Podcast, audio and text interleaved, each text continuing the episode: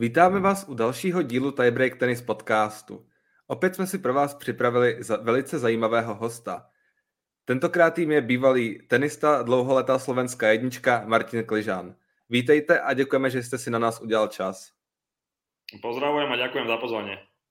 Vítám zde také svého kolegu Davida, který bude podcast spolu komentovat. Ahoj Davide. Ahoj Davide, vítám Martina a děkujeme, že jste přijal naše pozvání a vítám taky všechny posluchače, kteří nás poslouchají. Tak Davide, ujme se nějakých úvodních povinností. Samozřejmě, takže jak vždy na začátku našeho podcastu zmiňujeme hlavního sponzora, kterým je Fortuna. Uh, můžete tam využít náš promokód Tiebreak. Uh, zajímavý taky je, že nemusíte na zápasy sázet samozřejmě, takže nemusíte hnedka všechno prohrát, ale můžete se tam i koukat na zajímavý zápasy, který teďka určitě, když je Wimbledon, natáčíme 28.6., takže určitě se můžete koukat i na Wimbledon nebo na ostatní zápasy. Tak Davide, vracím ti slovo. Tak jo, úvodní povinnosti máme za sebou a můžeme se plně věnovat Martine vám. Tak když se vrátíme na začátek, tak vlastně v kolika letech jste začal hrát tenis a jak jste se k němu dostal? No tak eh, ja som začal hrať tenis kvázi doma v byte. My sme mali takú umelohmotnú raketu a penovú loptičku a keď som mal 3 roky vlastne, tak som ju chytil do ruky v raj teda, ja si to samozrejme nepamätám a začal som tak ako si pínkať, skôr to bol skôr taký hokej ako tenis. A v podstate otec so mnou dva roky chodil von na ihrisku pred panelák, tam sme mali takú stenu tenisovú a tam sme si pínkali len tak zo srandy a potom vlastne od 5 rokov už e, ma prihlásili rodičia normálne do klubu a mal som už profesionálnu trénerku, čiže kvázi tak od tých piatich už aj s trénerkou takou normálnou som začal hrať. Tak tak asi. Byl tenis jediným sportem, který jste zkoušel, nebo se tihnul i k jiným sportům? No tak e, tým, že sme ešte vyrastali v tej dobe, kedy sa vonku sa chodilo von a keď sme mali trest, tak sme museli zostať doma ako domáce väzenie a teraz je to skôr opačne, že de- decka majú trest, že musia ísť von a nesmú zostať doma. Tak v podstate sme robili viacero športov, hokejbal, futbal a aj také klasiky na hánka, na bicykloch, na korčulách sme chodili, čiže uh, viac športov som tak kvázi robil ako amatérsky, ale uh, ja som hral aj futbal za školu, za základnú školu a, a v podstate sa to tak striedalo, ale viac menej na tréninky oficiálne som ako chodil e, tenisové iba. Takže jste od začátku byl přesvědčen, že tenis bude ten sport, kterému se budete věnovat? Tak e, minimálne to boli rodičia o tom presvedčení najviac, ale tak samozrejme, že som k tomu inklinoval už od detstva a, a keď som už mal potom pravidelne dennodenné tréningy a už aj na základnej škole, tak už to bolo jasné, že ktorým smerom sa asi budeme hýbať bylo třeba na začátku vaší kariéry poznat, že jste talent, nebo jste si musel tu svoji cestu nahoru vydřít? Tak ako Mike Spirit hovorí, že talent je ti na veľkú P, keď nevieš makať. Hej? Takže slova niektorých ľudí, že on mal talent a on nemusel makať, sú úplne mimo, mimo mísu, pretože každý musí makať a v podstate talent není len o to, že či máte cít na loptu, ale talent majú ľudia aj na kondičku, talent majú ľudia na psychiku, talent majú ľudia na to, že zvláda ťažké tlakové situácie, čiže tých druhov talentov je naozaj veľa. Ja som teda samozrejme mal talent na taký ten cit tej lopty a v podstate každý musí makať. Každý, kto sa dostal, by som povedal, do stovky, do 50 proste musí makať, to sa nedá bez toho. Takže tak. Dubnu jsme měli jako hosta našeho podcastu vaši kránku Kristýnu Kučovou, která zmiňovala, že se jí poté dostalo podpory od tenisového svazu slovenského. Tak jak to bylo ve vašem případě? Tak jste byl svazem podporován, když jste pak už dosahoval nějakých úspěchů? Ja som zväzom, uh, takto by som povedal, do 15 rokov alebo do, 16, do 15 rokov sa samozrejme všetko platili rodičia, až na jeden výlet, ktorý bol ako kvázi reprezentačný. Niekde sme išli ako do 14 rokov ako reprezentácia, tak to bolo platené samozrejme s väzom, ale, ale potom som v podstate išiel do NTC, kde, kde som mal hradených pár turnajov, nie všetky, nejakých 12 alebo možno 15 turnajov ročne a plus samozrejme nejaké letenky. A samozrejme, keď som mal keď som vyhral Roland Garros, tak uh, som mal exkluzívne kontrakty aj s Lotom, aj s Headom a veľmi... Na tú dobu som teraz zarobil docela slušne, ktoré samozrejme peniaze som vlastne vracal uh, tomu NTC a v podstate ja som si svoj dlh reálne splatil a jak som odišiel a myslím si dokonca, že som ho ešte preplatil, ale tak to už není moc úplne na túto tému, je to na dlho. Ale v podstate ja som odišiel z NTC ako po štyroch rokoch reálneho hrania, lebo ja som aj bol z roka pozranený, ten prístup bol dosť katastrofálny, čo sa týka toho, by som povedal, tej trénerskej metodiky a celkovo tej vzdialenosti tých trénerov. Dodnes je to veľmi chabe, zo určitých strán. Sú tam samozrejme niektorí šikovní, ale ich tam veľmi málo takých. A ja som v podstate to spozoroval a odišiel som, keď som mal 21 rokov a išiel som v podstate na vlastné triko a odtedy kvázi všetko, všetko som si hľadil sám. Od, od zväzu som nedostal ani jednu podporu, ani raz a to som 10 rokov reprezentoval Slovensko, tretí najlepší vlastne v histórii Slovenska a podpora žiadna. No. Takže oni v podstate dostávali na mňa podporu ako zväz, kvázi, že reprezentácia, ale ja som z tých peňazí, čo, ktoré oni dostávali zo štátu, nevidel žiadne. To je dosti zajímavá informace, třeba pro mě. Tak ne, ne, ne, nebo jaký k tomu jste měl vlastně postoj k tomu, že vlastně pak ten svaz teda vám nepřispíval vůbec žádné peníze a přitom vlastně vy jste držel dlouhou dobu tu slovenskou vlajku nahoře? No tak to sa musíte spýtať kompetentných, prečo to tak bolo. A jednoducho, jednoducho to tak bolo a ten generálny sekretár Igor Moška, ktorý tam je 29 rokov, respektíve už teraz to je 30 rokov od vzniku vlastne zväzu, a to vždycky urobil tak, že jednoducho si tie peniaze nehali a v podstate sa akože používali na reprezentáciu, ale pritom vlastne ja som bol tiež súčasťou reprezentácie. Ja som bol reprezentácia a peňazí som mal nula vlastne. Keď som za ním došiel, že som bol zranený na, dajme tomu, pol roka a skončil som jeden rok, že 180 na svete som skončil a v podstate som začal trénovať s Dominikom Hrbatým, tak uh, tým, že Domino bol, nehambím sa povedať, veľmi drahý tréner, tak uh, som sa ich chcel spýtať, či by mi vedeli nejako napríklad pomôcť tým, že reprezentujem ten day, tú krajinu v tom Davis Cupe, tým, že som im e, ušetril a zarobil nemalé finančné prostriedky aj tým, že sme sa udržali aj vďaka mojim výťazným bodom Davis Cup v tej zóne, v ktorej sme boli, ináč by tie kontrakty, čo majú teraz Peugeot, alebo mali Typos, alebo iné firmy by nemali také, z takej vysokej finančnej výške, ktorá samozrejme nebola nikdy zohľadnená v nejakej mojej kompenzácii. No a v podstate, čo som chcel povedať, je, že neviem, neviem, neviem e, prečo, v podstate samozrejme nikdy mi nepomohli to, keď som sa nimi išiel, že s tou pomocou ohľadom toho domina, tak e, absolútne je šanca, oni nemajú peniaze, no, to sa nedá a vlastne mi vymenovali 10 vecí, pre ktoré sa to nedá a išiel som domov a šťastný. My to vždycky budeme ten náš podcast prokládat otázkami ze sociálních sítí, které psali naši fanoušci a zrovna jedna se týká tématu, o kterém právě mluvíme a otázka zní, jestli si myslíte, že se Moška vzdá funkce, anebo tam bude až do smrti. Ja si myslím, že do druhej smrti. Najprv umre a potom sa znova narodí a potom tam bude ešte raz. A potom, keď druhýkrát umre, tak tam ten tak potom tam bude niekto iný. Asi tak by som to povedal.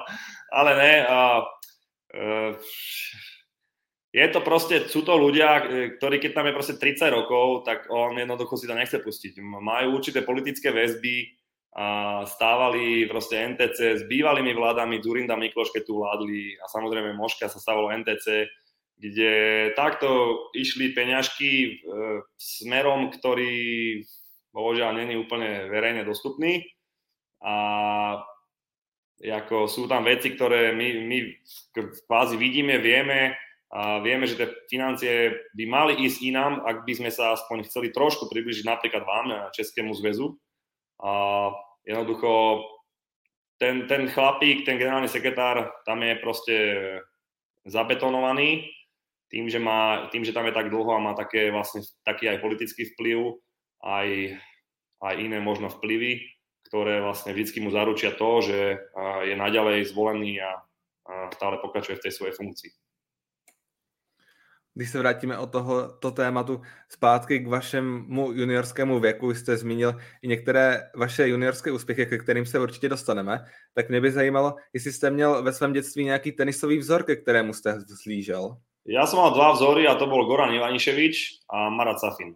Mm, dva také najväčšie vzory od, od malička a potom samozrejme, keď už som začal hrávať e, tú profesionálnu túru, tak už samozrejme ja som to bral tak, že nemôžem mať jednoducho vzor, lebo ja musím sám hrať, sám makať na sebe a musím sa pozrieť iba na seba, kdežto keď som bol malý, tak samozrejme, že som chcel podávať ako Ivaniševič, lebo bol lavák, tak to bol taký vzor a tak títo dvaja boli taký najviac pre mňa. Právě když jsi to zmiňoval, tak možná pak se to převrhlo do té fáze, kdy vlastně ty děti měly za ten vzor eh, vás, jestli se to dá tak říct. No tak uh, verím, že nejaké také decka určite sú. A tak ja si myslím, že a so mnou kvázi s trénovaním nikdy nebol problém, keď ma hoci, hoci aké iné, iní chalani alebo baby alebo decka alebo aj dospelí videli trénovať, tak v podstate vždy tréningy prebiehali naozaj dobre, kvalitne. Samozrejme, boli tam aj tréningy, ktoré neboli úplne na 100% so snahou, ale viac menej všetci tí tréneri, s ktorými som spolupracoval, nikdy nemali problém s nejakou tréningovou morálkou Takže si myslím, že aj v rámci tohto určite niektoré decka sa pozerali a si z toho niečo zobrali a aj si myslím, že z tých zápasov. Tak e, ja som miloval zápasy, keď som napríklad otáčal, boli veľa zápasov som vyhral aj turnajov vlastne s matchballov, keď superi mali matchball, bavilo ma to tak vlastne bojovať, keď som viac prehrával, ma to viac bavilo bojovať, ako keď som vlastne vyhrával. Takže, takže aj to si možno určite niektorí zobrali a tak určite niekto sa nájde, ktorý, ktorý ma rád pozeral taky si myslím, že určitě. Kdybychom se měli přesunout třeba k juniorské kariéře, je nějaký moment, eh, na který vzpomíná, vzpomínáte nejvíce nebo nejradši z té juniorské kariéry? Tak najradšej určite spomínam na to Roland Garros, no, tak to ja bol ako najväčší úspech môj a, a v podstate predchádzalo tomu rok predtým majstrovstva Európy, ktoré som vyhral dvojhru a štvorhru a tomu predchádzalo vlastne ešte majstrovstva Slovenska, lebo v, eh, v rámci toho, tých majstrovstiev Slovenska som a sa dostal ako víťaz teda na Európu a tu som vyhral dvojru, štvorhru a rok na to už som bol vlastne prvý na svete do, do 18 rokov, takže z rok staršími. Takže to Roland Garo pre mňa v juniorskej kategórii úplne vrchol. Hm. Jak jste teďka zmiňoval to Roland Garo, to bylo v roce 2006 a vy jste to jako v historii jako jediný vyhrál ve svém debitovém juniorském Grand Slamu, tak hm. eh, šel jste s nějakým konkrétním cílem, třeba právě do toho turnaje?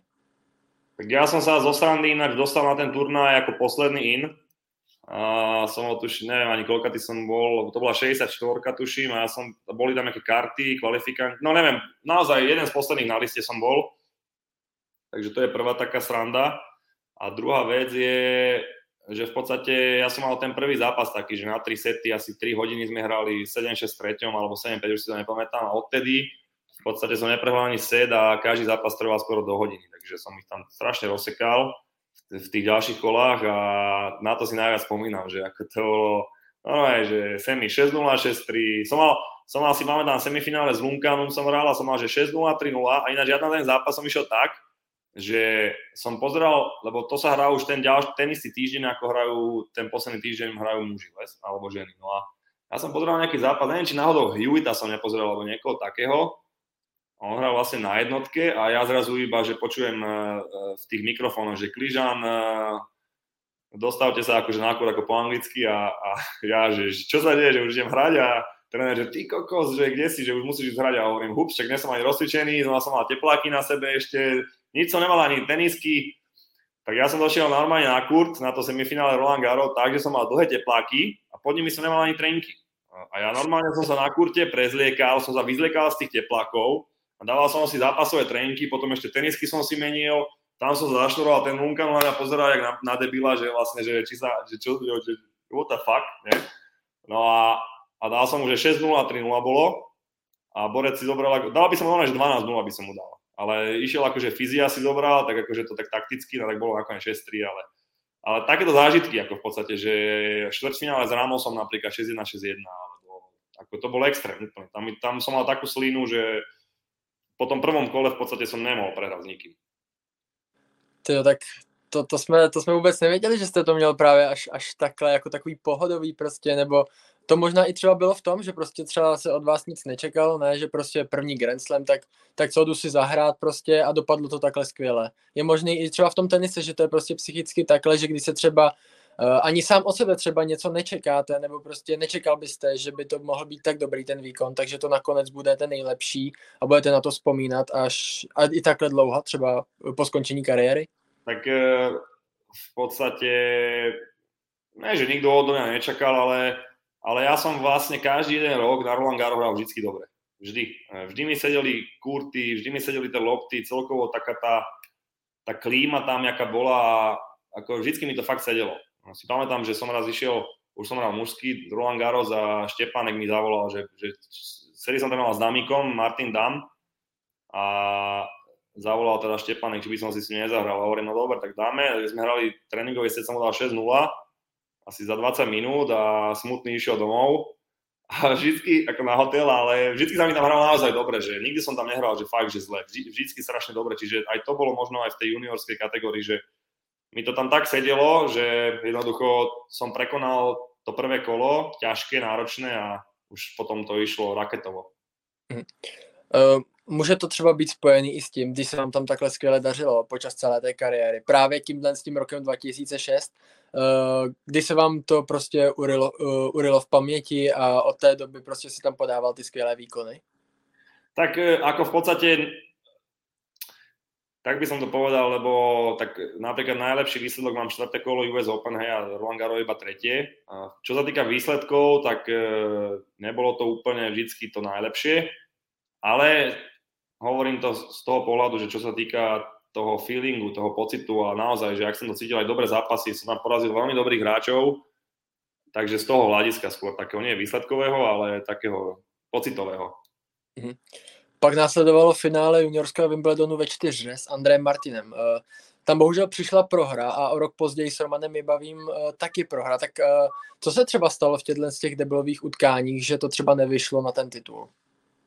No tak prvý debol, prv, vlastne tiež zo rok staršími sme hrali s Andreom, to bohužiaľ boli lepší a proste sme prehrali a druhý, druhé finále, čo sme hrali s Romanom, tak to bola zase smola, lebo tam pršalo celý, každý deň a, a vlastne nám dali finále štvory tak, že tretí set sa dal super tiebreak, no tak to sa nehralo vôbec, to sa tretí set sa hral normálne, no tak e, my sme prehrali super tiebreaku, tuším 11-9 alebo nejak tak a to bola smola. No. Kebyže sa hrá možno celý set, tak možno by to bolo iné, ale to už môžeme iba polemizovať.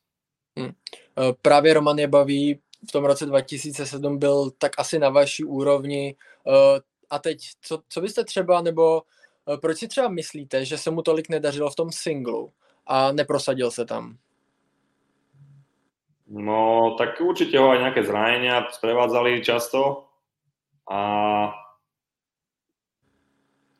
Neviem, tiež, tiež som bol taký prekvapený z toho, lebo viem, že aj ten Michal Konečný tam bol top 10 junior, tiež vlastne Čech a, a tiež Lavák a on bol veľmi nepríjemný, takisto ako Roman, ale viem, že on mal niečo so zapestím, nejaký problém častokrát a nevedel sa potom už z toho dostať chalan.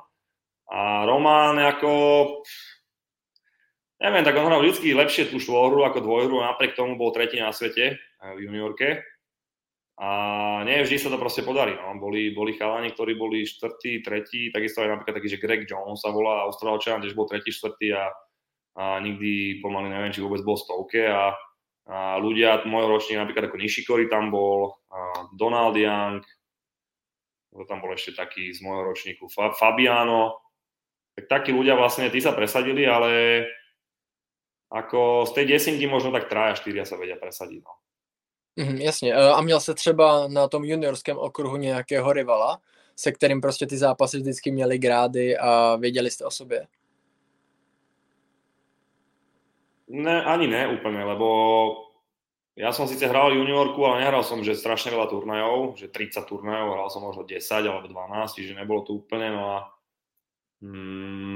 tým pádom som ani nehral častokrát s niekým istým viackrát, možno párkrát s Romanom práve som hral párkrát, viackrát, ale, ale neboli tam také zápasy, že si pamätám, že strašné derby. No s tým mojím Andreom Martinom ako so Slovákom, vždy to bolo také nepríjemné hrať so Slovákom a takisto aj Čech, keď hrá s Čechom, no tak to je vždy také, ne, také nechutné, to sú také nechutné zápasy.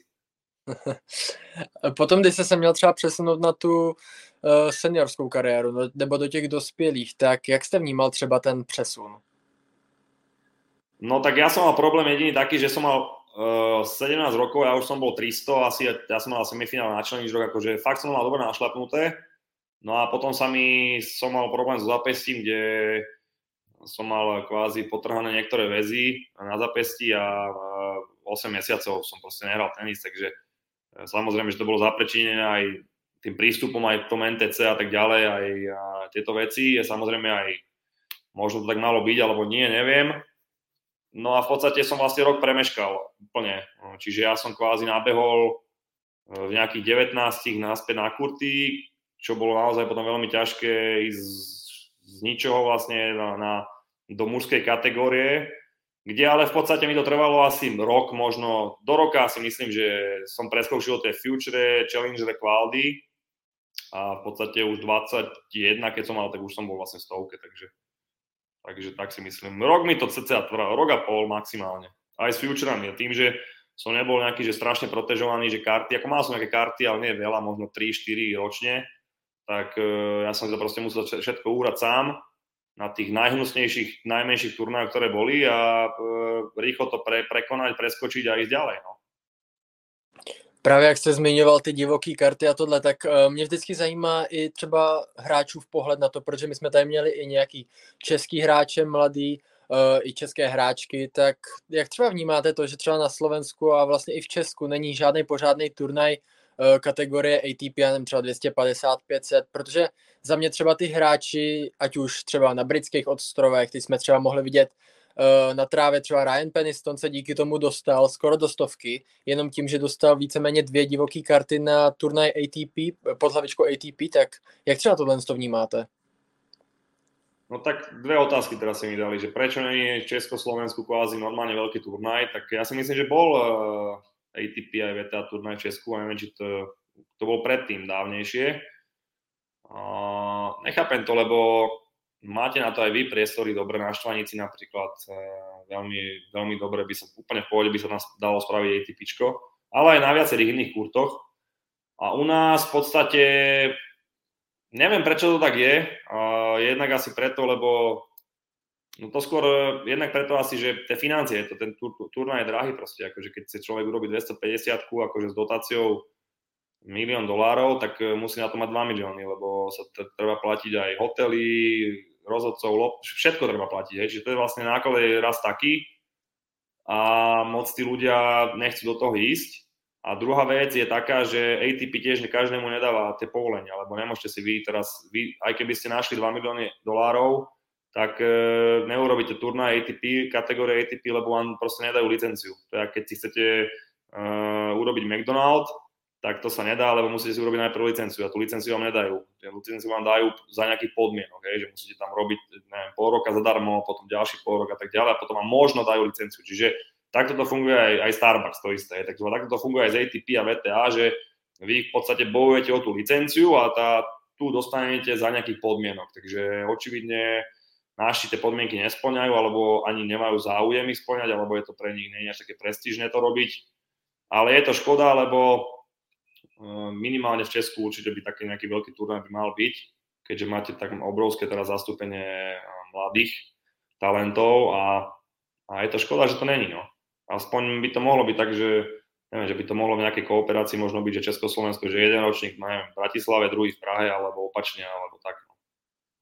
Jasně, no právě, tak na Slovensku myslím, že pro muže tam jsou dva challengery, oba jsou v Bratislavě, ať už Halovej, anebo Antukovej v Česku jsou maximálně čtyři, že? Ale eh, a ženy teďka měly dvakrát za sebou vždycky v září VTA 500 v Ostravě, což je za mě super, eh, taky jsem se tam byl podívat a jako skvěle zorganizovaný turnaj a myslím si právě, že i v té organizaci VTA se to líbilo a vlastně i v Praze je jeden na, tyjo, Davide, myslím, že to je na, na Štvanici nebo ne, na Štvanici to nebude, to bude na Spartě. Ve, ten ve Stromovce na Spartě. No, na Spartě, na Stromovce, no.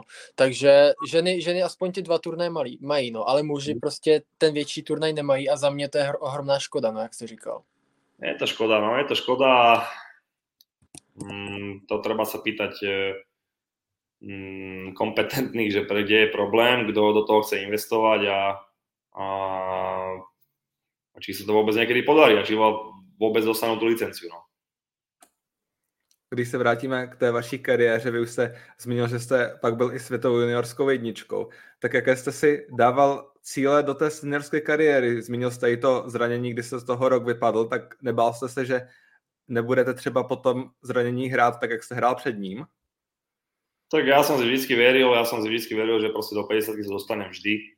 Tak, aj, tak to aj bolo, keď si pozrite vlastne ten ranking breakdown, tak uh, ja som vlastne od roku 2000, tuším, 12 to bolo, 8 rokov v kuse som bol v 50 Vždycky som sa tam dostal. Nie síce na konci roka, že uh, koncoročný rebeček, ale vlastne každý jeden rok som to tam dostal. 8 rokov po sebe. Takže v podstate to mi tak utvrdzovalo, že jednoducho, keď sa tam dostanem vždycky tak tam nejaký level nastavený je a v podstate zranenia ma pribrzovali v tom, že jednoducho som nemohol ďalej posúvať tých rebríčkov, lebo vlastne najväčší problém bol v podstate, že neviem, potom v Rotterdame som bol top 10 na race, som bol asi 6 a, a v podstate som mal brutálne rozohraté, no a tam prišlo zranenie nohy, kde kde som 4 e, mesiace nemohol hrať tenis, no tak ako potom som sa dostal, tak samozrejme po zranení sa vrácať je ťažké a, a ja som v podstate skončil, ro, skončil som rok, to bola ináč stranda, tak toto počúvajte. Normálne som skončil rok, asi 35. som bol, zo štyroch turnajov, ktoré sa mi počítali. Že bol Rotterdam, bola 500, čiže 500 bodov. Hamburg bola 500, 500 bodov, to je 1000. A potom som hral kolovú magu na 250, keď to bolo 20 a ešte som hral niekde kolo, tuším na US Open, čiže vlastne som mal plus 45. Hej. Čiže no, dajme tomu 1100 bodov, a bol som teda asi 35 na konci roka zo štyroch turnajov, ktoré sa mi rátali, lebo inak som nehral, lebo som bol zranený, alebo som prehral v prvom kole. A to si pamätám vtedy, že vlastne to bola sranda, lebo to v podstate keby a, na každý v podstate mal som aj to prize money, bolo také, že dajme tomu, že milión, hej, že milión zo, z, za tých tisíc bodov bolo, za tých tisíc bodov bolo milión sto, čiže na, každý, na každých 100 bodov som mal keby 100 tisíce. to bola taká sranda, že, že v podstate, že strašne málo turnajov som odohral, že 4 počítané turnaje a skončil som 35, že to bol taký akože joke. No. Kebyže som není zranený, tak to mám tak rozbehnuté, že uh, by sa dalo aj prekonať možno nejaký môj rekord, ktorý som mal, ale bohužiaľ to nevyšlo. No. Tohle je zajímavé, když jste zmínil, jaký byl pak ten následující rok, kdy jste vlastně měl v hlavě to, že obhajujete dvě pětistovky a jakmile tam třeba prohrajete ve čtvrtfinále nebo i ve druhém kole na začátku turnaje ztratíte hodně bodů a propadnete se žebříčkem. My to tady třeba Davide, s Davidem rozebíráme v pořadu tenisová stopa, kdy se bavíme o tom, že Jirka Veslej teďka vyhrál v Dubaji pětistovku, bude ju pak obhajovat, nebo i Jirka Lehečka, ten svůj úspěch v Rotterdamu, tak jaké to pak bylo ten následující rok? Neviem, ja som to nevnímal tak, akože možno veľa hráčov to vníma, majú z toho stresy, a nervy, ale ja som to v podstate nikdy neriešil. Akože, ja som miloval ten tlak totiž to, keďže keď som mal obhajovať a takisto som miloval tie vypeté stavy, že aj, aj tie matchboly, aj všetko, čiže ja som ten tlak naozaj mal rád a vždy som podal vtedy najväčší výkon. Takže ja som si bol vedomý, že strátim body automaticky ten, ten pondelok, čo vždy je vlastne nový re, rebríček, ale vôbec som to neriešil, akože vôbec. A skôr ma to práve motivovalo, že musím uhrať nejaký výsledok, aby som znova bol tam, kde kvázi som bol predtým. Taková naše tradiční otázka, kterou pokládáme. Tak jak se snášel cestování z turnaje na turnaje, přece jenom ten tenis je to od ledna do prosince, každý týden někde jinde, tak jak se to zvládal? No to som neznašal, to bolo najhoršie na všetkom. To bolo, to bolo úplne najhoršie, to som fakt nenavidel. Jako, čím ďalej to bolo, tak tým to bolo ešte horšie. Akože som to dostal nejaký do situácie, že let bolo 7.30 ráno, čiže sme museli o 4. to odísť domu a to bolo fakt akože to vstávanie a normálne naozaj som bol z unavený už a potom ani keď už ani neprichádzajú ani tie výsledky niekedy, že robíte všetko preto a musíte ešte toto znášať a potom tie kontroly, potom došiel COVID, hej, tie ďalšie brutálne reštrikcie, ťažké, tak e, to cestovanie je naozaj náročné a hlavne boli ako ani nie tie samotné lety, to sa dalo, hej, lebo keď podstate my keď sme išli tie medzikontinentálne lety, tak v podstate vždy sme išli buď biznis alebo frskou, ako tieto veľké lety to treba, trebalo zainvestovať, lebo ten človek bol úplne rozbitý z toho ekonomii, ale tie normálne európske lety všetky väčšinou, tak sme išli normálne ekonomie, jak normálni ľudia. A Ale, ale najhoršie boli napríklad tie presuny z letiska na hotel. Niek- niektorých, na niektorých turnajoch, lebo niekedy to máme trvalo, že hodinu a pol. Ako my sme išli, sme išli 5 hodín sme leteli a potom hodinu a pol ešte v aute, bez klímy napríklad niekedy. Fakt, že to boli úplne masakre. Alebo... Takže toto, toto cestovanie u mňa jednoznačne, jedna, ak nie vôbec najhoršia vec, ktorá na tenise je. No. Měl jste vůbec v průběhu sezóny nějaké osobní volno? No Třeba pár je, dnů, kdy jste nemusel je, řešit tenis? Toto je druhá najhoršia vec na tenise, že tenisová sezóna trvá najdlhšie zo všetkých športov. Najdlhšie. To je akože voľno máte v podstate končia turnaje v polke novembra, také tie najväčšie. A potom vlastne od polky novembra máte voľno dva týždne do decembra. Dva týždne sú je voľno a potom už, lebo v podstate aj tá Česká extraliga začína 14. decembra. Jak sa povie december u vás? Prosinec. Prosinec, no tak 14. prosinca je Extraliga, kde už každý je nadúpaný, našlapaný, natrenovaný a to v podstate už aj tak e, pred Vianocami alebo cez Vianoce alebo tesne pod Vianoce, ak sa už musí letieť do Austrálie alebo do Dohy alebo tak, aký, aký kto si urobí plán, čiže v podstate máte voľno len dva týždne z celého roka, kde makáte jak Fredka, veľmi ťažké, za, dostávate záhuly, akože to, toto je fakt, že to tieto dve veci sú úplne najhoršie na tom tenise v podstate, že strašne dlho trvá tá sezóna. Potom sa deje to, že strašne veľa ľudí je zranených. V podstate nestihnú zregenerovať a jednoducho idú z nuly kvázi, z toho oddychu dvojtyžňového idú do nejakej prípravy a potom idete do Austrálie, kde sú najhoršie podmienky na tenis, ako najhoršie. 40 stupňové tepla, 80%, 90% vlhké prostredie, to je naozaj najťažšie a akože strašne veľa ľudí v tej Austrálii sa zranilo, alebo do tej Austrálie vôbec ani nešlo kvôli tým, týmto veciam. Měl jste nějaký oblíbený turnaj, na který jste pravidelně jezdil a těšil jste se na něho třeba celý rok? Ja som mal obľúbený turnaj Indian Wells. Mm, tisícka Indian Wells, to bol najlepší turnaj pre mňa, lebo, lebo hotel bol vlastne hotel bol 3 minúty od kurtov, každý hráč mal svoje auto pojičané, mohli sme kamkoľvek chodiť. Ten klub bol obrovský, naozaj jeden z najväčších klubov, ktorý je. A v podstate aj futbaliky sme tam hrávali, bol tam veľký plac e, trávnatý, kde bola pohodička, každý e, vlastne zápasový kúr mal ten Hawkeye, hej, to oko, čiže vlastne bolo to fakt, že dobre, aj celkovo veľa kurtov na trénovanie. Jediný taký najväčší, najväčší prú, prúser z toho turnaja bol taký, že jednoducho musíte letieť do Los Angeles a odtiaľ autom 3,5 hodiny letíte do, teda idete vlastne autom do, do toho Indian Wells, no tak to je také jediné najhoršie, ale v podstate ten Indian Wells ako taký pre mňa najlepší turnaj. A váš oblíbený povrch? No, tak to je jasné, ne? Antuka. No však. ja, no, je to Antuka, no. Čím, čímže třeba Antuka? Je to tím, že jste třeba vyrůstal uh, na Slovensku a tady v Česku prostě je známo, že se hraje hlavně na Antuce, nebo prostě, že, že to je pomalejší a mohl se tam tak ukázat víc ty vaše dovednosti, které jste měl?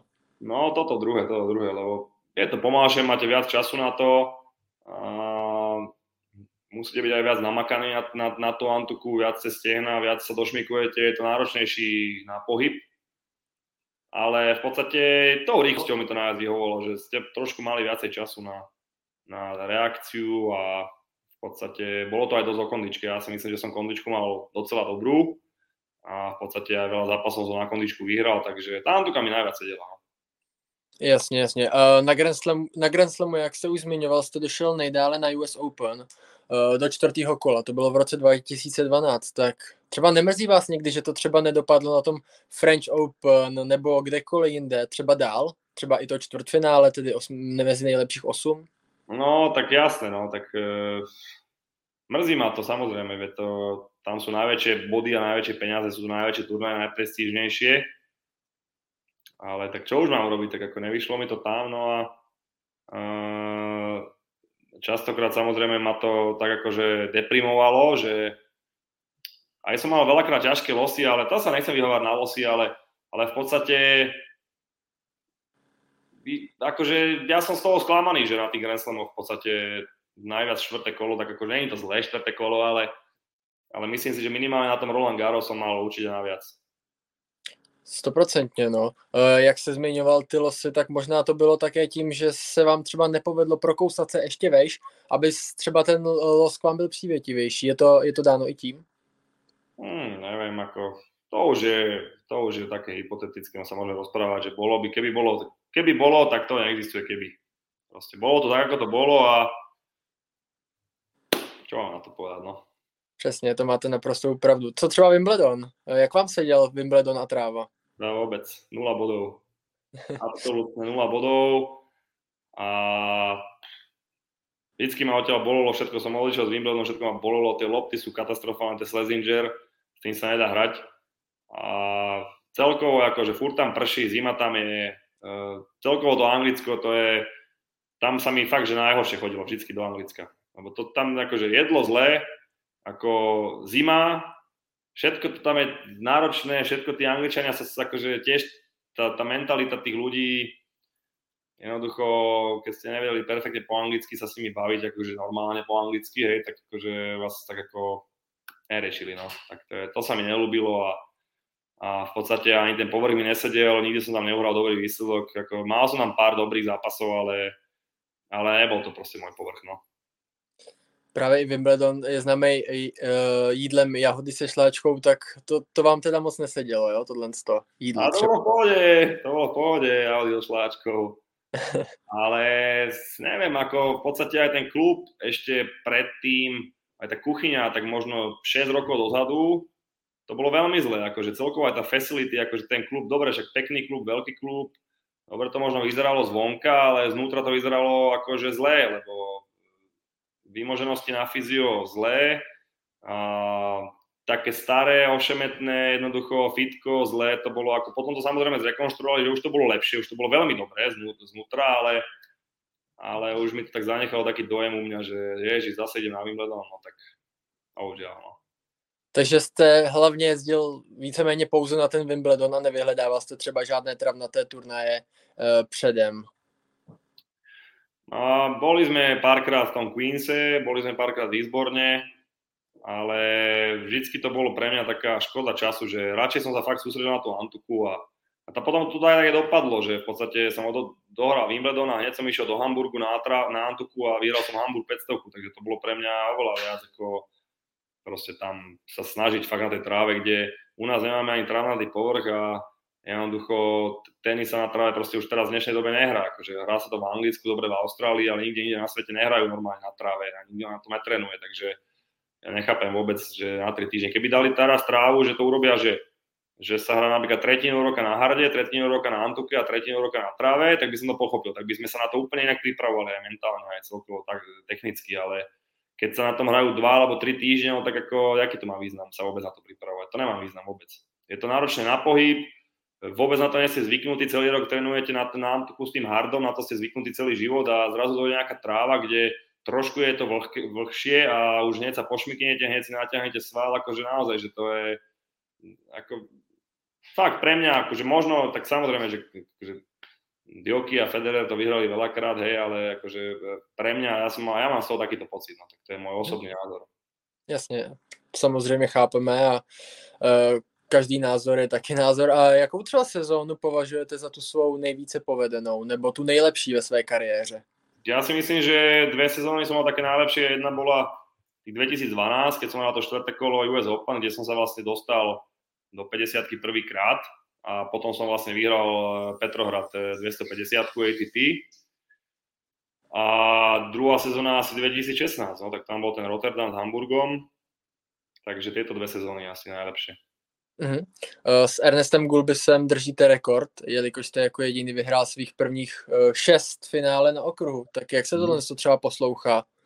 Já jsem ještě lepší, lebo, lebo já jsem vyhral 4 debly do 4. Dokonce ještě tohle. Vyhral eh, Rio 500 čtvorhru, Nice 250 a dvakrát úmak po sebe.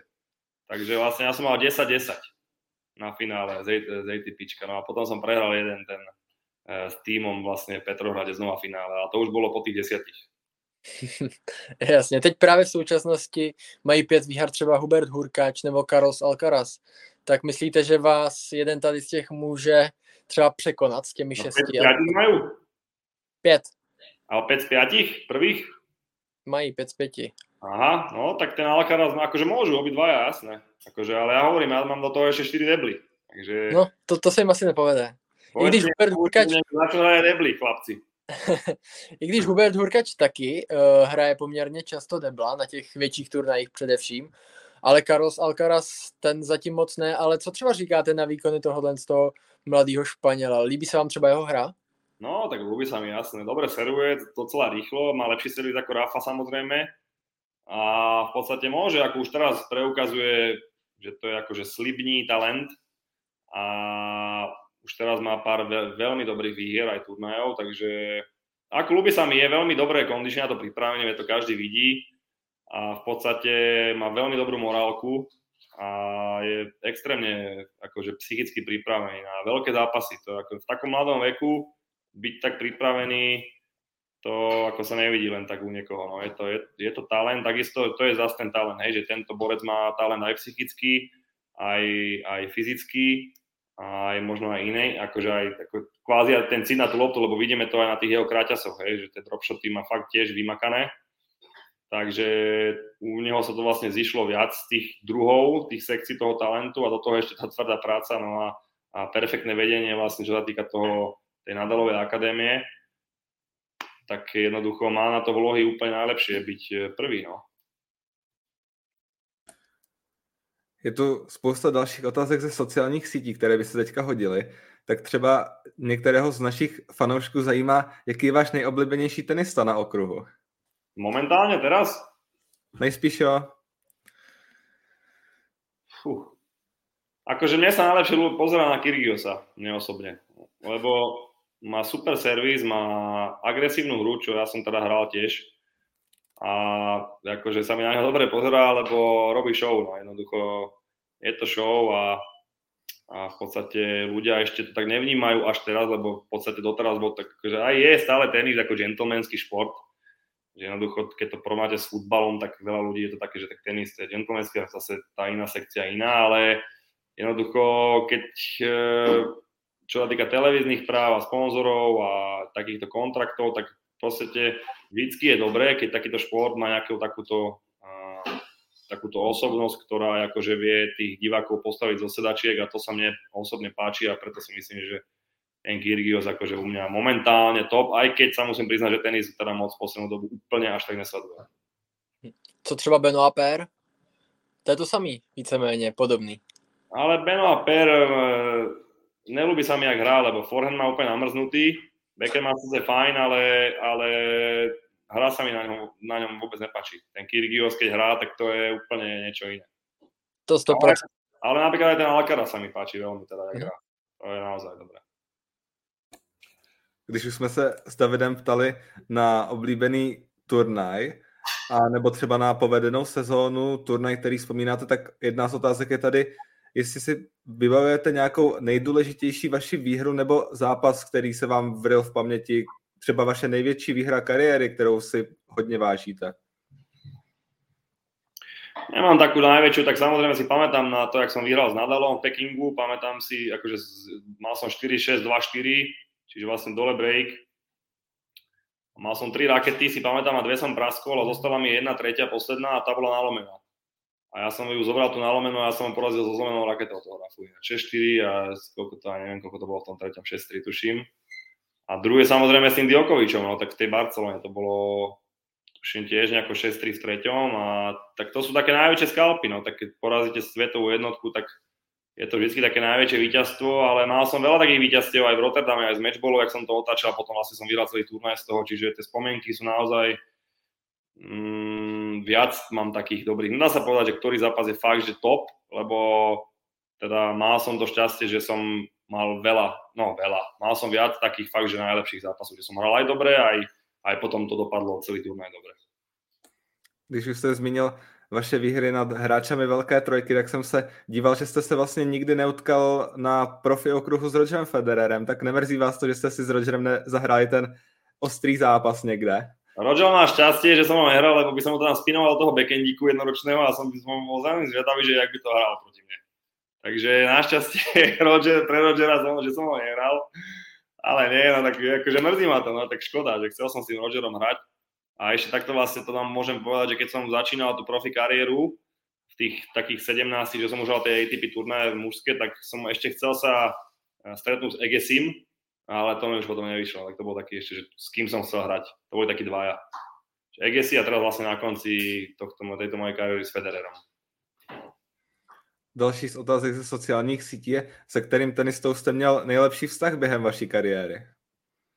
No, tak ja som bol ten typ, že v podstate my, ja som mal s každým veľmi dobré vzťahy. Akože 99% naozaj, že aj sme sa rozprávali s chalami častokrát aj akože samozrejme zahraničnými, hej, že tie tréningy vždycky, do, vždycky so mnou tréningy boli fajn, lebo nebol som ten typ, čo by to nejako flákal, vždycky som sa snažil hrať naplno takisto, čiže s tréningami nebol vôbec žiadny problém a má, akože mal som ich všetkých hrať naozaj, že aj z tých najväčších borcov, čo, čo boli, aj aj tých horších samozrejme na rankingu, ale ja som mal naozaj, že taký, že to vám od, kvázi sa môžete pýtať hoci koho a nikto som mnou vôbec nemal žiadny problém, práve že naopak sme mali, teda ja som mal osobne s každým tam priateľský vzťah, akože boli tam dvaja, teraz, ktorých som akože nemal úplne moc rád, ale tí mali zase problém asi so všetkými ostatnými, nielen so mnou.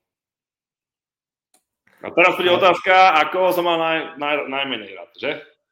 No, spíš jenom mě zajímalo, když jste zmínil tu trojici, tak jestli můžete prozradit, kdo to třeba byl, jestli to jsou třeba cizinci, ti nejspíš náš podcast poslouchat nebudou, tak... No, je to jeden váš český kolega, ktorého nebudem vám menovať, ale určite viete, že kto to je.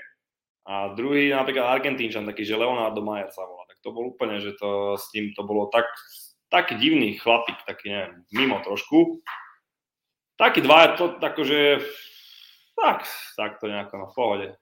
Ale v podstate nemám akože s nikým problém. Teraz keď si to spomínam, tie veci, akože ja som napríklad aj s tým Majerom bolo v tiež tom Pekingu, akurát v tom roku, kde som teda s tým Rafom vyhral, tak s ním som hral v podstate tuším štvrťfinále a, a sme si tak podávali ruky, že takto sme si drgli ramenami do seba a nás tam odťahovali rozhodcovia, čiže to bolo také trošku akčné ale teraz keď si na to spomínam, tak teraz sme boli takí, no, vôbec to neriešim teraz vôbec. Ještě mě by zajímala jedna otázka, bych se tady nakousl trenéry, kteří vás trénovali a byli to hráči, kteří byli úspěšní i ve svých kariérách, Dominik Hrbatý, potom Martin Dam, Karol Kučera, tak na kterou spolupráci třeba nejvíce vzpomínáte? Nebo na všechny stejně? No tak ja som mal akože dobrý vzťah s každým trénerom, ktorým som trénoval každý mi dal niečo iné do tej mojej hry, by som povedal. A ani sa nedá vlastne povedať, že ktorý tréner bol najlepší, lebo naozaj každý má, a s každým som sa vlastne dostal do tej 50 tiež, takže v podstate každý tréner si urobil tú svoju robotu, ktorú si urobiť mal. A ako hovorím, dodnes máme s každým jedným veľmi dobré vzťahy a ja im držím palce, lebo niektorí ešte stále trénujú a Takže v podstate naozaj toto som mal aj šťastie na tých trénerov, že boli všetci aj takí parťáci, že kamoši kvázi, že sme sa mohli aj porozprávať aj o iných veciach ako o tenise a, a druhá vec, že boli aj profici, no, že v podstate tú svoju robotu si robili vždycky, hm, by som povedal, nadštandardne. Jasně, eh, kdybychom se měli třeba přesunout ke konci vaší kariéry, Eh, která přišla poměrně nedávno, tak eh, jste se svojí kariérou spokojen? Jak no, jasné, akože to by som klamal, kebyže poviem, že nie, akože samozrejme, že to mohlo byť lepšie, vždycky tam je také, že to môže byť lepšie, ale, ale v podstate ja som ten typ, ktorý, ktorý ako, môžeš to vypnúť než prosím ťa, teraz. V podstate som ten typ, ktorý, ktorý ide buď, že vyhrá strašne veľký turnaj, ako ten typ, napríklad, napríklad Berdych bol taký typ, ktorý samozrejme vyhrával veľké turnaje, ale vždycky sa konštantne držal, ten top 10 to bolo ináč extrém, jak Berdio vlastne sa držal v tej desine stále, vlastne celý život. Ale vlastne nikdy sa mu nepodarilo ten Grand Slam kvázi tiež, hej, že takto zveladiť, že vlastne stále, v podstate on stále si uhroval to svoje, tie štvrťfinále, aj niekedy semifinále, niekedy neviem, tretie kolo, ale podstate tiež to neboli také, že vyhrá bombu a potom padne. No ja som bol zase ten opačný, že ja som vyhral bombu a potom som po roka vlastne nevedel vyhrať normálne, že zápas. Čiže, čiže, ale v podstate to som taký typ, že, že berem buď všetko alebo nič. že pre mňa tá stredná cesta úplne ne, nevonia. Čiže tá kariéra samozrejme mohla byť lepšia, ale som veľmi vďačný za to, že som aj vyhral tie veľké turnaje, aj veľké zápasy s, s najlepšími hráčmi, so svetovými jednotkami a, a to ma teší, takže tak no.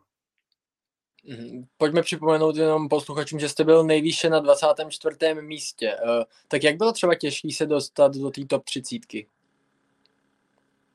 No tak, eh, tak top 30 to už, to už naozaj akože borci, ktorí tam nej úplne, tam sa každý nedostane, takže človek vie sa dostať do stovky, čo není až taký problém, vie sa dostať aj že do 50 že nakúkne tam na pár týždňov, ale keď sa človek dostane do 30 a napríklad to aj potvrdí, že dostane do tej 30 možno aj iný rok, že viackrát, tak e, to už sa bavíme trošku o inom leveli. No. Tak je to veľmi ťažké, náročné, naozaj. A potom napríklad sú takí už, čo sú napríklad top 12 alebo top 10, tak tí sú vlastne, že ešte úplne o iný level inde ako tí, ktorí sú napríklad 25 alebo 20. Takže hm. sú tam naozaj, že markantné rozdiely si myslím, aj keď teraz sa to postupne vyrovnáva, ale stále, keď sa proste pozeráte na Djokoviča alebo na Rafu, tak jednoducho ten zverev, ktorý je za nimi tesne, ale tak tí sa proste, tí chlapci sa na nich nechytajú ako zatiaľ. No.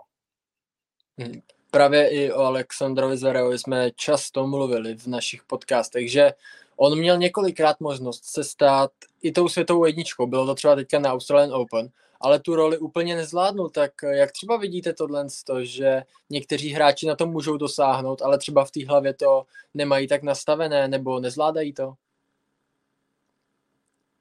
Tak uh, neviem, v podstate možno ich čas ešte príde, no. Musí skončiť Djokovic Nadalom, musia skončiť a ich čas potom príde, no.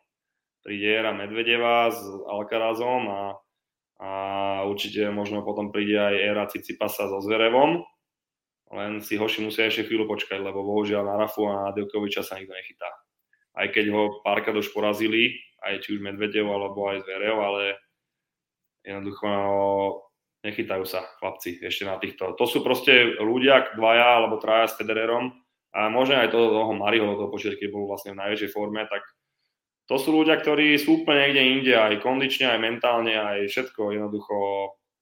A to sú výnimky, ktoré sa rodia a takéto výnimky môže byť raz možno aj Alcaraz, ale ešte si musí počkať, ale to pri tom sa bavíme o tom, že má 19 rokov a kedy vlastne prvýkrát vyhral Nadal 17, 18, keď, keď vyhral Roland Garros, tuším, 17 mal, ne?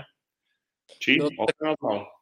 No, bylo to tak nějak podobně, jako víceméně oni s tím Carlosem Alcarazem jsou tak jako, tak jako stejně, no, že Carlos Alcaraz to taky dokázal vyhrát, teď a Rafa Nadal taky ty svý mm. jakoby počáteční úspěchy zaznamenal někdy taky okolo tohohle z toho mm. roku, co Alcaraz.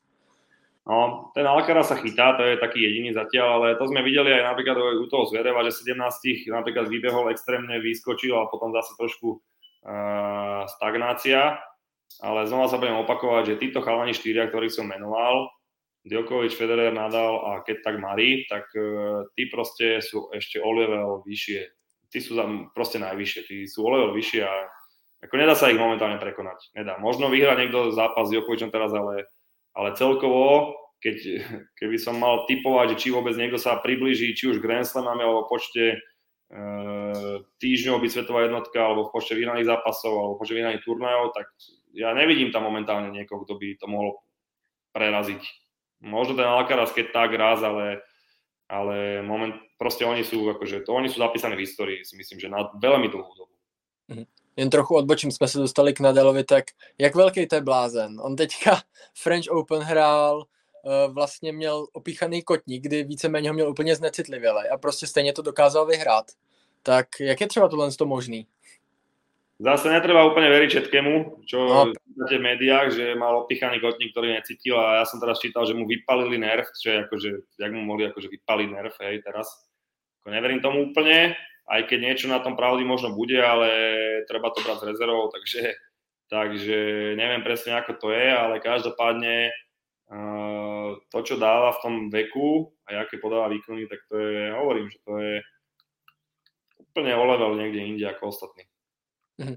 právě když se vrátíme k tomu konci kariéry, tak zápas prvního kola loňské kvalifikace Wimbledonu byl opravdu poslední na tom okruhu ATP, nebo já jsem koukal, že tam byla pak ještě nějaká Bundesliga, ale to se, to se asi nepočítá, že, do okruhu?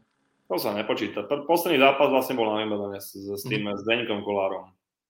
Tak jsi to právě ukončil takhle na, na trávě, na tý neoblíbený. Uh, nechtěl jste to třeba ukončit pak na té Antuce někde? Ale práve, že ešte ma lávali, že poď ešte US Open a ja hovorím, že kokos, ako išiel by som, ale 10 hodinový let, hovorím, že to sa mi už nechcelo. A bola tak korona, vtedy všetci otravovali s tými, ja som není totiž to očkovaný, a akože tam ani nechceli púšťať neočkovaných, potom tie reštrikcie, problémy, ale tak chlapci, ako to ja nemám zapotreby už akože naozaj, že už som si povedal, že dosť. Takže tak, no. Vám je teprve 32, tak proč jste se vlastně rozhodl ukončit tu kariéru? No však som vám to povedal teraz, že jednoducho no to... prestalo baviť to cestovanie, aj tá všetko, aj tá korona. Ja som aj, ja som aj mal ináč, to neviem, či to bude vidno, to vidno? Počkaj. Počkaj. Taká, taká červená čárka tu je. Mm-hmm. Nie to vidno. Možná, možná maličko to uvidí posluchači na YouTube, ale posluchači na ostatních platformách bohužel ne. A to nevadí. A som mal zlomenú ruku totiž to, mne to operoval teda pán Keberle, ktorý vlastne operoval aj Kvítovej tie prsty, tú, tú ruku. Strašný ináč, e, strašná kapacita v tom svojom obore a v podstate 3 mesiace som nemohol kvôli tomu hrať. Potom som sa vrátil, takže bolo to také ťažšie. Menej som to cítil na tom forehande, lebo to mám na ľavej ruke. A jedno s druhým, čiže COVID, toto zranenie, potom vlastne ja som platil trénerov, stále som platil e, tým, že ja som mal kvalitných trénerov vždycky aj kondičných, aj tenisových, tak e, to bolo aj drahé No a v podstate výsledky neboli žiadne a cez korunu vlastne sa ani nehralo, no ale tým, že ja som nemal žiadnu podporu od štátu, ani žiadnu podporu tým pádom ani od zväzu, tak vlastne môj plat trénerom išiel stále. Ja som nemohol proste povedať, sorry tréner, že nebudem ti teraz platiť, lebo, lebo je COVID. No, my sme mali zmluvu, ktorú som musel dodržať a jednoducho som to proste všetko musel platiť. Ešte napríklad hráči v NTC, ktorí boli u nás, hej, naše slávno, neslávne NTC, tak vlastne mali všetko zadarmo, nemuseli platiť nič. Mali vyložené nohy a v podstate všetko za nich e, platilo to NTC, teda štát. Hej.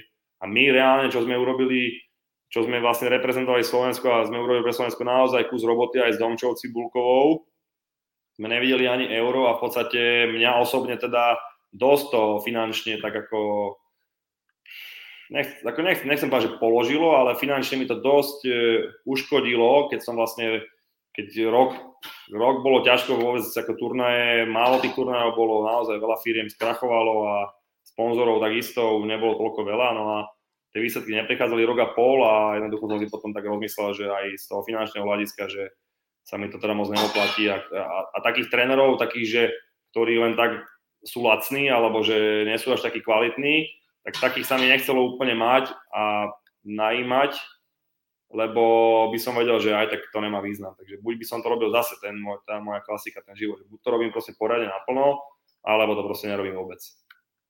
Jasně. Uh, právě tady jedna otázka ze sociálních sítí, tak to můžeme proložit, jestli se rodí nějaká myšlenka comebacku. Comebacku, no. Neviem, ako rozmýšľal som o tom, ale taký Bachorman som pribral, že normálne, že nemôže sa ani, nemôže, musím najprv začať, musím najprv pol roka robiť kondičku a potom môžem rozmýšľať na nejakým comebackom, lebo to je katastrofa, lebo to je, akože nikdy som neveril, že môžem mať nejaké brucho, že väčšie, lebo som taký akože šlachovitý, vždy som bol štíhly typ, ale normálne, že keď rok sa človek opúšťa, tak aj ten taký typ, som má to typ, ako som ja, tak eh, vie pribrať, hej, takže Takže aj z toho hľadiska, že je to naozaj náročné, že aj tie tréningy, proste všetko, že to bolo od rána do večera makačka, to ako si neviete predstaviť, to bolo aj museli ste držať zdravú životosprávu, hej, to znamená, že spánkový režim, strava, ako naozaj to naplánovať, to trénovanie, to odriekanie si tých vecí a potom aj tá drina, akože už naozaj toho bolo, som to proste robil 30 rokov, akože to už ma to ako omrzelo, už ma to proste prestalo baviť. Jsou tady ještě další otázky ze sociálních sítí, například na to, jestli jste měl mnoho internetových hejtrů a jestli se to pak přeneslo i třeba do vašeho soukromého života? Ja som akože mal, ja som akože mal e, veľa takýchto, lebo však oni v podstate, keď som prehral nejaký zápas, tak mi písali ľudia, že ja som to predal a potom majú nastavkované, tak vlastne proti mne. A ja vyhrám, tak zase som vlastne bol e, akože pre nich zlý, keď som potom prehral a majú nastavkované na mňa, tak zase som bol pre nich zlý, takže, takže v podstate no ja som to neriešil, ale preto, preto som to ani úplne neriešil, lebo ja som tie sociálne siete potom ani nemal. Ja som to zrušil, ja som to vlastne asi 8 rokov vôbec neriešil, ako vôbec. Ja som jednoducho nemal ani Instagram, ani Facebook a mal som pokoj.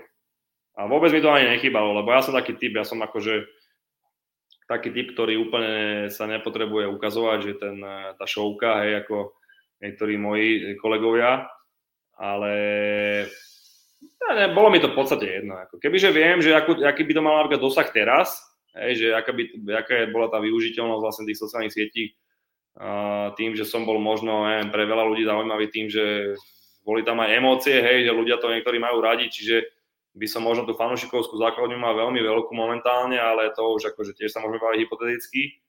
Ale tak som sa rozhodol a som to proste neriešil vôbec mediálne takto. Možná poslední otázka v našem podcastu, která mě zajímá, co říkáte na výkony svého krána Alexe Molčana, který teďka stoupá vlastně levák stejně jako vy, tak myslíte si, že to může dotáhnout vysoko třeba do top 20? Tak e, ja som si myslel, že vlastne oni sú takí dvaja, že e, Molčan a Klein. Teda ja som dával väčšie šance, že Klein by sa mohol presadiť skôr, aj keď teraz sa už presadzuje viac menej, ale viac si myslím, som si myslel, že rýchlejšie ako, ako Molčan a Molčan vlastne ukázal akože klobúk dolu pred ním, pretože také výsledky, aké dal vlastne za minulý rok, e, som teda úplne neočakával, aj keď ma to samozrejme príjemne prekvapilo, hej. Takže, takže uh, samozrejme tiež úhrať výsledky v prvý rok je, je fajn, ale ešte ťažšie ich potvrdiť ten druhý rok, čiže to momentálne on je v tom druhom roku, takže uvidíme, ak vlastne to potvrdí, ak sa mu bude dariť teraz, aj keď už teraz mal niektoré veľmi dobré výsledky. No a akože nechajme sa prekvapiť, nechcem takto teda akože hovoriť, či má na to alebo nemá na to, lebo už som predtým povedal, že, že napríklad nemyslím si, že by sa úplne do tej 50 mohol nejako etablovať a teraz to vlastne ukazuje, že to vlastne zatiaľ dáva, takže akože príjemne ma to prekvapilo samozrejme, no a tak ja mu držím palce, že ja každému držím palce.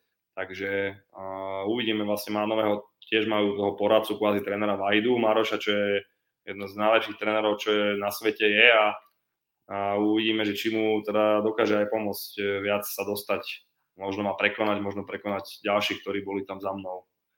Ďalší na bol tuším Hrbatý, ne? bol 12, takže uvidíme, no. Tak jo, já si myslím, že to je taková krásná tečka za dnešním podcastem. Martine, my vám opět nebo znovu děkujeme, že jste se stal hostem našeho podcastu, že jste přijal naši pozvánku a přiblížil jste fanouškům a našim posluchačům, jak vypadala vaše kariéra a vlastně život hráče, který prokoukl mezi tu, dá se říci, širší tenisovou špičku. No, ďakujem za pozvanie, no, tak dúfam, že si to diváci užili a niektorí ešte, ktorí to nevedeli, že si to užijú a, a teda držím vám aj palce, teda nech sa vám podarí ešte ďalšie rozhovory s ďalšími e, tenistami dobrými a taktiež veľa šťastia. Davide, co děkuji co můžu tak říct, tak uh, Martin Kližan je určitě zatím jedním z nejlepších tenistů, kterého se nám podařilo ulovit, za co jsme extrémně rádi a že můžeme rozšířit vlastně portfolio o, o vás, protože víceméně my, koho Davide jsme vyspovídali, dá se to tak říct, z těch vrcholových tenistů, kteří eh, nakoukli třeba do top 30.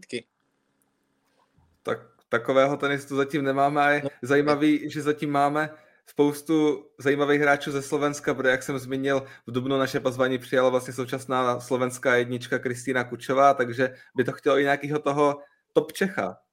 No ten zatím právě není, že jo, zatím, no. Uh, jinak, kdo by, kdo by s náma to, že jo, takhle mohl to jako nevybavuju si třeba hráče z Česka, který by teďka přijal třeba naše pozvání a byl tím top hráčem.